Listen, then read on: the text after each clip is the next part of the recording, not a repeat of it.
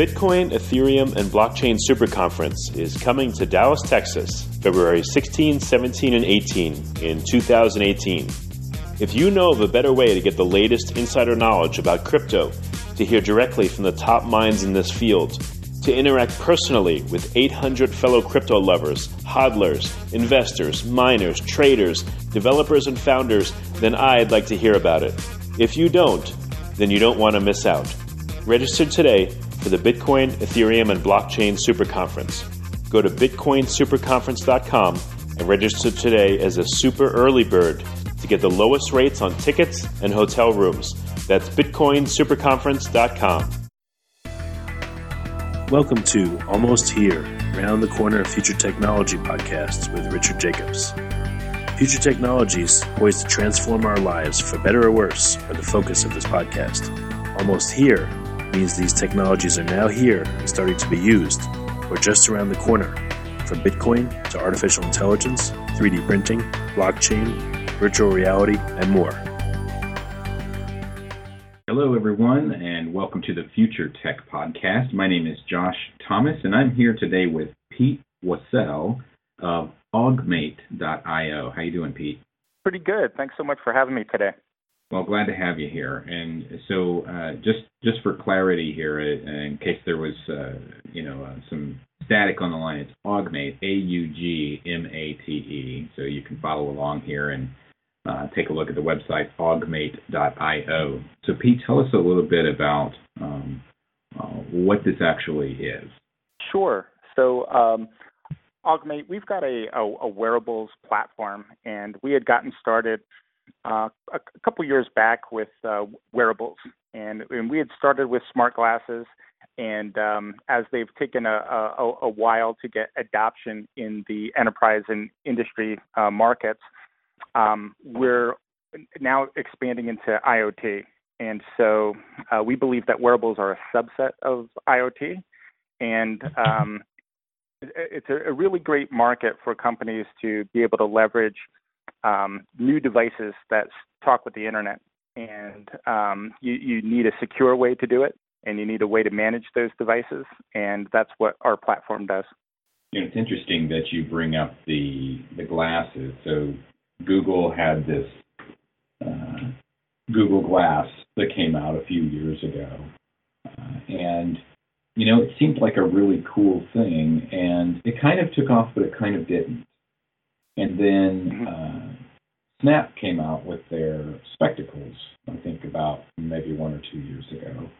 And again, it was kind of a cool idea, and they had a great marketing campaign about it. I remember they had these random vending machines that would just pop up without announcement, and you had to go buy these $200 glasses. And and that was kind of a flop too. I mean, a lot of people bought them, but they really didn't take off.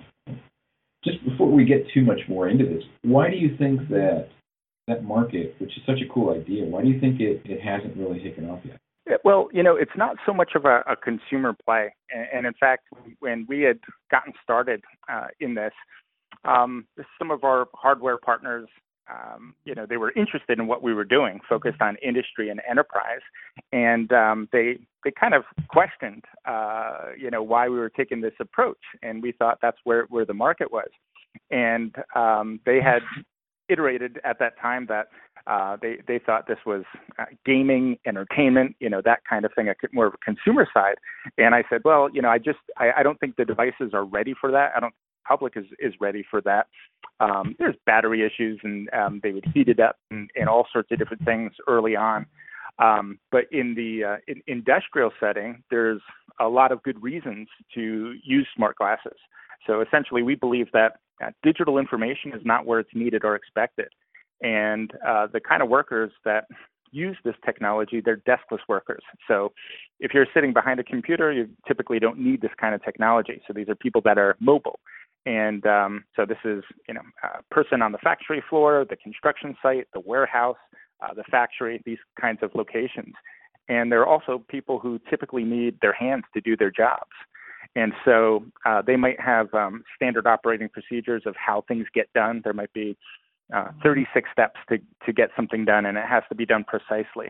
Uh, they might be working on dangerous equipment, expensive equipment, or delicate equipment, And by having information in your field of view um, is, is, a way that people can do workflow, and you can kind of uh, keep workers in a state of flow uh, by providing them instructions. So it in- improves accuracy and it improves improves efficiency, uh, those types of things.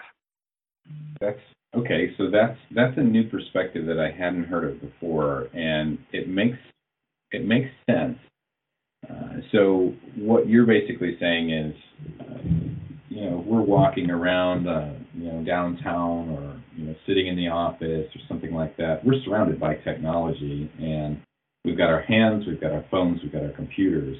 But uh, someone who is intensely involved in a very complex job, um, that's the person who could really appreciate this technology because they don't have to use their hands, they don't have to look away from whatever it is. Um, possibly a, a, surgeon, maybe for instance. You know, your hands are busy; you can't use your hands to go and look up information, but you can have it right there in front of you. Surgeon is a, a great example. That's a great use case. Um, typically, surgeons have upwards of uh, about five different monitors. Uh, so, one, for example, might be um, used for vitals. That's just keeping track of uh, vital statistics. Another one might be a camera, right? That's attached to an instrument that's going into the body. And uh, what happens is oftentimes the surgeon isn't even looking at the patient or at the body where, where their hands are located.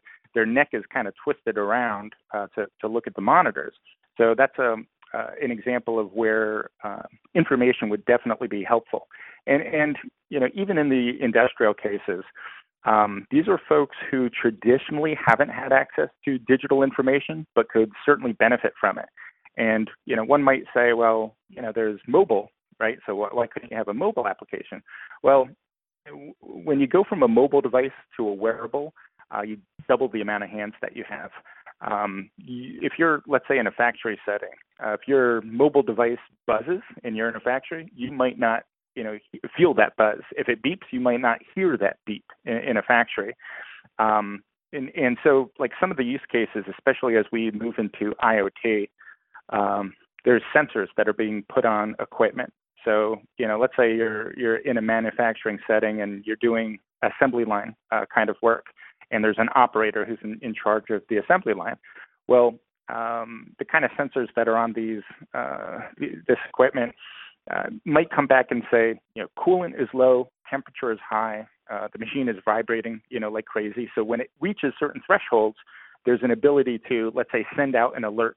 So from a, let's say, machine to human uh, communication standpoint, uh, smart glasses are the way, at least right now, you know, through the eye, uh, you know, the visual field is how you could communicate. So, you know, you, while that information could be sent to a mobile device, um, it may not be picked up, you know, let's say by the operator. But when you've got, uh, you know, information in your field of view, it's literally in your face. Um, and and then a person can be more responsive to taking care of things, especially in a predictive maintenance uh, kind of setting. So aside from the the glasses, for instance, and you've got sensors on machines, um, you know, describe the entire universe of, of wearables that, that you work with right now. You've got glasses, you've got sensors. Uh, tell me about some other items. We've we've got ten different smart glasses on our platform currently, and uh, from different manufacturers. So we're device agnostic, um, and smartwatches as as well. And what we believe is uh, these are really just a subset. So IoT, um, essentially, what's happened is uh, just a quick quick history uh, lesson. In 2006, um, Germany writes a white paper called Industry 4.0, and it ends up being, you know, really what's the fourth industrial revolution. So, um, the first industrial revolution, you have water and steam that's powering equipment. Uh, second industrial revolution, you've got electrons, you know, electricity, and kind of Henry Ford model of uh, assembly. And then the third industrial revolution was really about autonomous robots and, and more in the setting of, let's say, uh, the automotive industry. And and really at that time, um, after that third industrial revolution, most people felt that all of the efficiency and productivity has been squeezed out of that system. Uh, but it, in fact, isn't true. Uh, when you move into the fourth industrial revolution, which is about the flow of data and interconnectivity of devices and communication, uh, companies can get upwards of about 30% onto their bottom line by moving into IoT. So you think about a company that's uh, you know making 100 billion dollars a year. 30% is pretty significant because there's new business models and, and new ways of doing things that you couldn't really do uh, in a traditional sense. And so, a couple of uh, examples for that. So, for example, uh, and, and, this is, you know, let's say one of a hundred uh, different use cases. Um, you might have equipment where, uh, let's say, it's part of uh, some some manufacturing uh, kind of equipment. In a traditional sense, a company would buy that equipment and use it, and if there was um, repair needed, you know, they'd call up a technician, and that person would come on site and they would let's say interview people who were working with that equipment and then you know connect some uh, diagnostic tools and then you know they'd order a part and then you know a couple days later the part comes in and install the part and that process might you know take a few days. And um, you know if you're in the kind of business where every hour that line is down you might be losing ten thousand dollars an hour right so you you want to think about predictive maintenance in different kinds of ways so a new model, uh, let's say in IoT, would be uh, the company doesn't own the equipment; they're kind of leasing the equipment, and the data actually is being stored on the cloud. So the technician, you know, if there's an issue, they're going to be alerted at the time when when there's a problem. Um, they could get the information off of that um, uh, off of the, the cloud. They might 3D print the part. They might order the part and have it, you know, ready to go, and they show up on site ready to repair it. So in in this sense, you know, instead of taking care of one customer, let's say every three days, they're seeing three customers in one day, right? And and then the company is also back online and producing the product that they need to be producing, right? And that's a just that's that's one example of how IoT can make things um, more efficient and more productive. Industry 4.0 water and steam was the first industrial revolution, and then after that it was electricity, and then the third one was uh, robotics, and so the fourth one then is IoT and everything. Exactly. Yeah, and and when when they wrote the white paper in, in Germany, um, it was all about the marriage of science and industry. And so uh, when it was written in 2006, in 2010, the German cabinet actually got behind it and said, let's let's put some money into this and let's encourage um, you know industry to embrace this. And so it started in Germany, and quickly other countries in Europe started to see the, the benefits of it. And then, you know, now it's you know at a worldwide scale. Now, that being said, you know, you you think about um, all the benefits of going to IoT. You would, you know, your your question to me might be, you know, why wouldn't everyone be running to go do this? Um, well, there there are barriers and there are challenges. So, for for example, uh, just to give you some perspective, um, we're looking at about 50 uh, billion IoT devices just by 2020, about a quarter trillion devices by 2025, and a trillion devices within 20 years. Okay, IoT devices. All right. Now, every single one of those devices is an endpoint, and it's got a vulnerability, right, for hacking, and, and so security is is definitely an issue. Um, and then the interoperability of, of things is also a challenge. You know, what kind of standards are being used? Uh, the kind of things that we think about at Augmate are, um, you know, number one, we're using blockchain, so we're taking a very unique approach to solving the IoT problem. Uh, we think that helps with the security side of things to, to use distributed ledger and encryption, um, you know, between devices. And um, some of the challenges that we think about are there's so much data when you have that many uh, devices.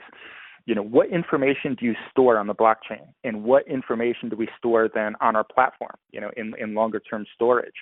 Um, what processing is done on the device what process is done on smart contracts within a, a blockchain or in what processing is done within our platform. So, you know, some of the secret sauce that we really figure out is uh, what, you know, what do we want to do where? And, and what makes sense. So, so the algorithms and tools to be able to make those decisions are very helpful. And some of it has to do with um, you know, let's say uh, fog computing, as opposed to, you know, we might not necessarily want to write things up to the cloud, but maybe we'd want to keep things local, and making all those decisions because so much data is coming off these devices. um, you have to make those kinds of decisions about what's really important and, and what's useful for business. And, and, those are the kinds of insights that, that we really look at. Pete, what, what got you into this industry to begin with?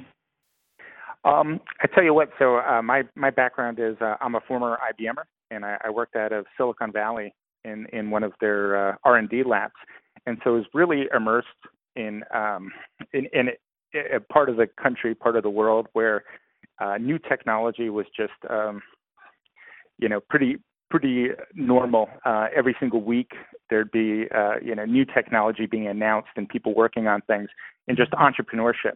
And so uh, the the difficulty about working for a large corporation is just they move slow. Uh, once they get to a certain size, the bureaucracy, red tape, and processes, um, they might have good intentions and want to be innovative, uh, but it's difficult for them to become innovative. And so, uh, what I saw in, in Silicon Valley was you'd have big companies, large companies, really buying uh, startups, and it, it, it makes sense. You know, you you have uh, five guys who start a company uh, who they might have an initial valuation of five million dollars, and they try to get that company up to a hundred million dollars. And and while it would be great to do an IPO, the majority of these uh, startups end up being acquired, and um, they get up to a hundred million dollars by having growth plays every year. So they you know, one year they might have a marketing play where they're pointing people to the technology. Another year it might be a geography play where they're in the U.S. and they want to have uh, be in markets in Europe and Asia, that kind of thing. So they have these growth plays each year, and really the acquiring company um, always has a growth play. They take that technology and they sell it to their 100,000 customers. And you know, it's uh, usually complementary software. Um, usually, it's an acquihire. They're they're picking up those engineers, and uh, just what I had seen in, in Silicon Valley was um, technology has a, a shelf life. You know, it's even when the new technology comes out, it might only be incremental to to the the last technology, but it's what's being taught in, in college. And so, five years, if if an engineer doesn't sharpen their skills, um, they're kind of you know not on the latest system.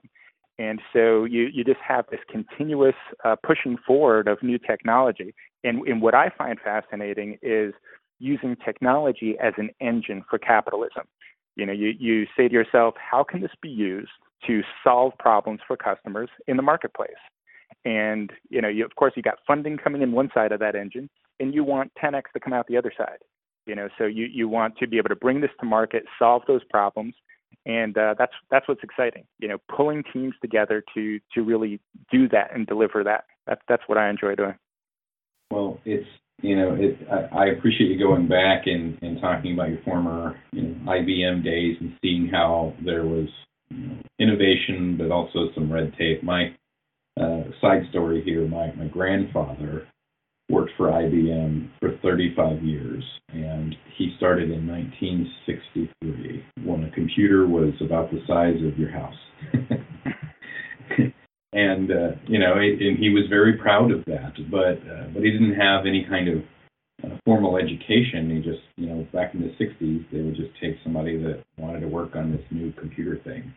Um, mm-hmm. you know, hmm. these days, you know, somebody entering the workforce without this kind of uh, background would probably really struggle because, as you mentioned, the pace is ultra fast and it's only getting faster every year with innovation. That's right. Yeah.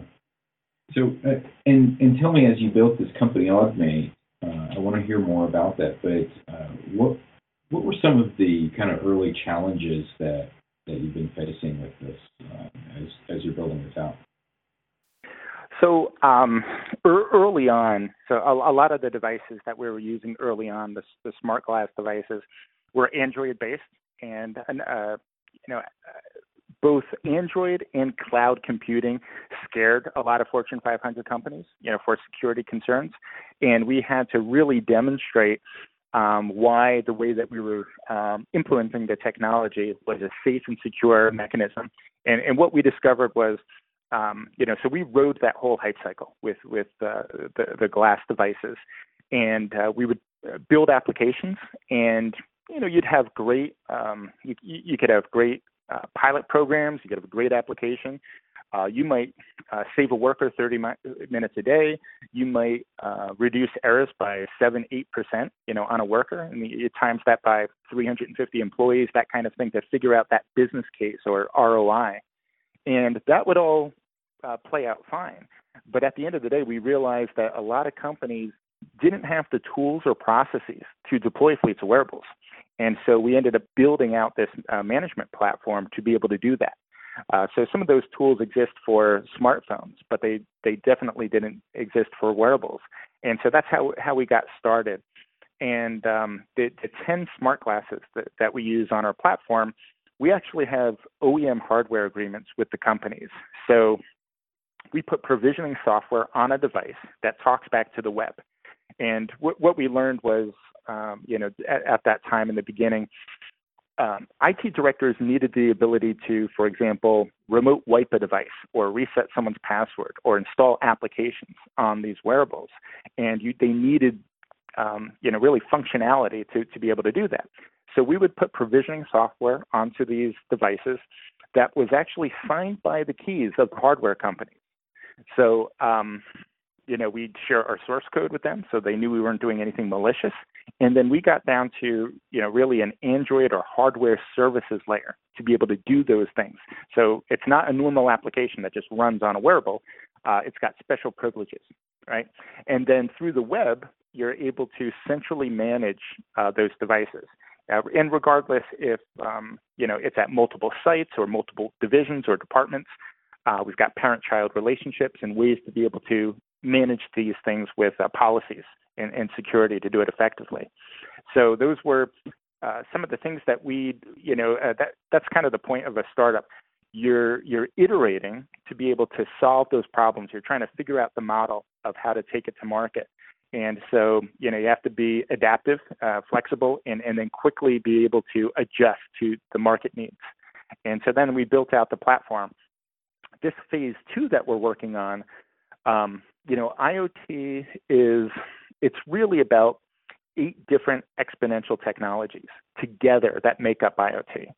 And so, you know, now that we've got storage that's so much cheaper, um, you, you, know, faster, uh, you know, data networks and, and, that kind of thing, all of this together, um, essentially, we believe that we haven't moved to robotics yet. So we don't have robots doing the jobs of humans, right? We probably have a good eight to 10 years before that happens. So the way that uh, machines will be able to communicate is is through smart glasses and wearables. And now we're taking this expertise that we have on uh, security and device management and applying that to IoT. Now, one of the challenges there is that we can't do the same method that we did with wearables. So we won't be able to put our software on every IoT device it's too fragmented. There's just too many devices. Um, and in fact, we, we ended up doing a distributed ledger blockchain technology, even for our own purposes. It, it makes sense from a um, you know technology strategy and, and roadmap, but you can't um, you, you can't sell software the same way you would traditionally. So, for example, if uh, in in the olden days you might have a piece of software that costs 300 bucks and a, a, customer that's got 50 computers. You would know what to charge the customer just by doing the, you know, that math uh, equation, right? Uh, 50 times 300. Uh, but in this sense, there's going to be customers and their IoT devices are going to be different from every other um, customer. So you might have a, a 50 cent sensor, right? That's a device to a $100,000 piece of equipment. That's an IoT device. And so we ended up putting together a, a point structure because you have to know are we charging by device? Are we charging by um, transaction? Are we charging by data? Are we charging by storage of that data? Are we charging by how that data is being shared with their partners and ecosystem? So we put a, a, a point system together, which is really our token. So the token is a fractional license access token uh, that has cryptographic coupon attributes. So we're using blockchain to be able to use that token and, and, and why it makes sense is it's used internally for point tracking so that we can actually figure out how to, uh, you know, in a fair and equitable way, charge our customers.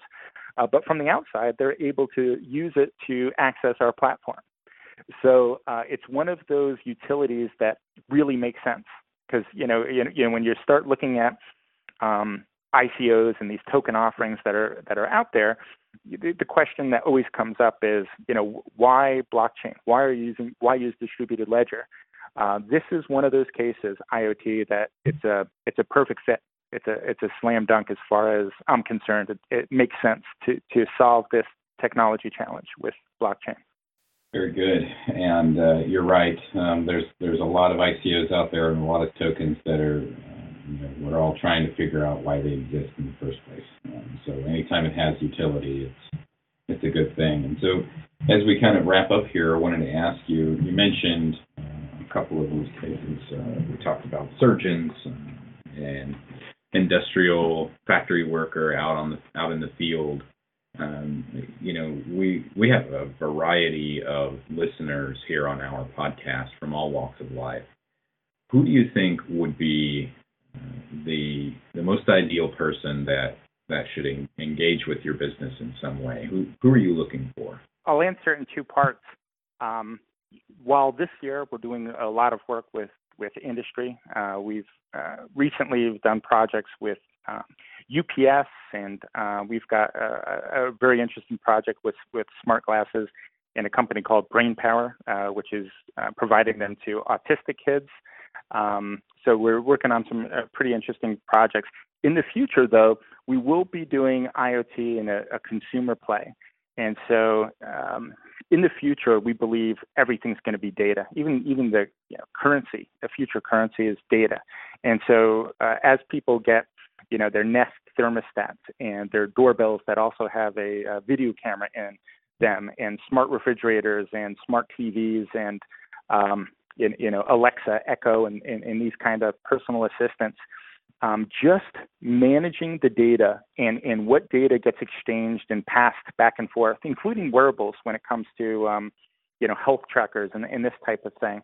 Uh, as this data becomes more connected, um, we'd we'd like to empower the people and, and humans to be able to manage their own data and not, you know, let's say let everything go up to the cloud where uh, you know some of these companies will control that. They they should have an ability to opt into that data, and uh, if appropriate, you know perhaps even um, you know sell the data if they want to release it yeah, so those are some of the things that we're really looking at over the next year as we, uh, you know, expand from an industry marketplace to consumer. Very good. Augmate.io, A-U-G-M-A-T-E.io. Pete Wassell, thanks very much for joining us here. Uh, that'll do it today for our Future Tech podcast. I uh, look forward to seeing everybody next time. Excellent. My pleasure. Thank you. The Bitcoin, Ethereum, and Blockchain Super Conference is coming to Dallas, Texas, February 16, 17, and 18 in 2018. If you know of a better way to get the latest insider knowledge about crypto, to hear directly from the top minds in this field, to interact personally with 800 fellow crypto lovers, hodlers, investors, miners, traders, developers, and founders, then I'd like to hear about it. If you don't, then you don't want to miss out. Register today for the Bitcoin, Ethereum, and Blockchain Super Conference. Go to bitcoinsuperconference.com and register today as a super early bird to get the lowest rates on tickets and hotel rooms. That's bitcoinsuperconference.com. You have been listening to Almost Here, Around the Corner Future Technology podcast with Richard Jacobs. Subscribe to this podcast, post a review to discover more future technologies that are poised to transform our lives for better or worse, such as Bitcoin, artificial intelligence, 3D printing, blockchain, virtual reality, and more.